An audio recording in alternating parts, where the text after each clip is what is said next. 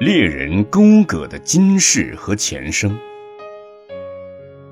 若犯无邪者，心静无染者，罪恶向于人，如逆风扬尘。此一寄颂，是佛陀在奇树及孤独园的时候，为一个自食恶果的猎人钩葛而说的。奇树及孤独园附近。有一个名叫钩葛的猎人，生性残暴，又不通情理。一天早上，钩葛带了弓箭，领着自己养的一群猎狗到森林打猎。路上遇见一位托钵的比丘，钩葛很生气地自语道：“今天要倒霉了，一大早就碰到一个光头，我看今天什么也猎不到了。”说罢。很生气地往森林里走去，比丘捧着钵到村子里走了一圈，找了一个静处，将乞到的食物吃了，准备返回寺里。这边，钩葛在森林里猎了一整天，毫无斩获，气闷闷的带着猎犬往回家的路上走，谁知又碰上了这位比丘。不禁火冒三丈，大骂道：“我一大早就碰见你这个光头，所以倒霉，连一只小兔子也没逮到。谁知回来又碰见你，不知又要倒什么霉了。”说罢，就要叫他的猎狗咬比丘，将比丘吃掉。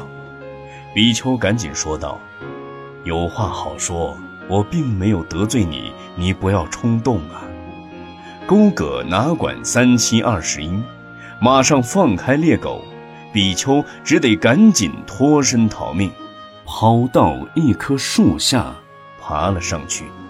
勾葛的猎狗咬他不着，只得在树下徘徊绕圈子，对着树上的比丘狂吠。此时勾葛赶到，他说：“今天你跑不掉了。”随即。拿起箭头向上猛刺比丘的脚底，比丘苦苦求饶，钩葛仍然不理，非得置他于死地不肯罢休。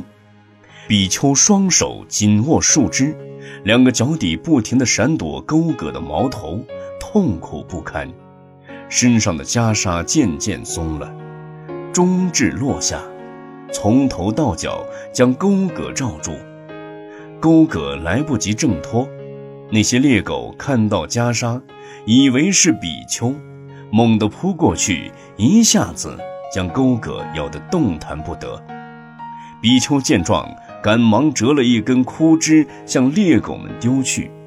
猎狗抬头看到树上的比丘，才知道他们咬了自己的主人，逃入森林。比丘这才从树上下来。看见袈裟沾满了鲜血，钩葛已然一命呜呼，心中非常难过。他想，因为我的袈裟掉下的缘故，才使得猎人丧命。他怀疑自己是否犯了杀戒，因此来到佛前，将经过向佛陀禀告一遍。佛陀安慰他说：“善哉，比丘。”你没有丝毫过错，那个猎人不应该伤害没有过错的出家人，他如此作为是自食其果，而且他不止这一世伤害无辜，前辈子也是。佛陀因此又说了有关钩葛前世的故事。很久以前，有个医生，为人医病赚取医药费谋生。后来食用不济，病人渐渐少了，医生赚不到医疗费，贫穷潦倒。有一天，这位医生到乡下，看到一群天真无邪的小孩在一起玩耍嬉戏，心里于是起了一个不好的念头：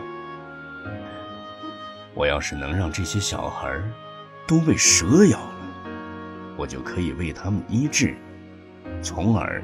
赚到很多医药费，于是他将小孩子们带到一棵树下，在树根的窟洞里，有着睡着的蛇，蛇头露在洞外，看起来就很像蜥蜴的头。医生告诉小孩子们说：“这是蜥蜴，你们抓来玩没关系。”小孩不知天高地厚，就依着医生的话，捉住蜥蜴的颈部。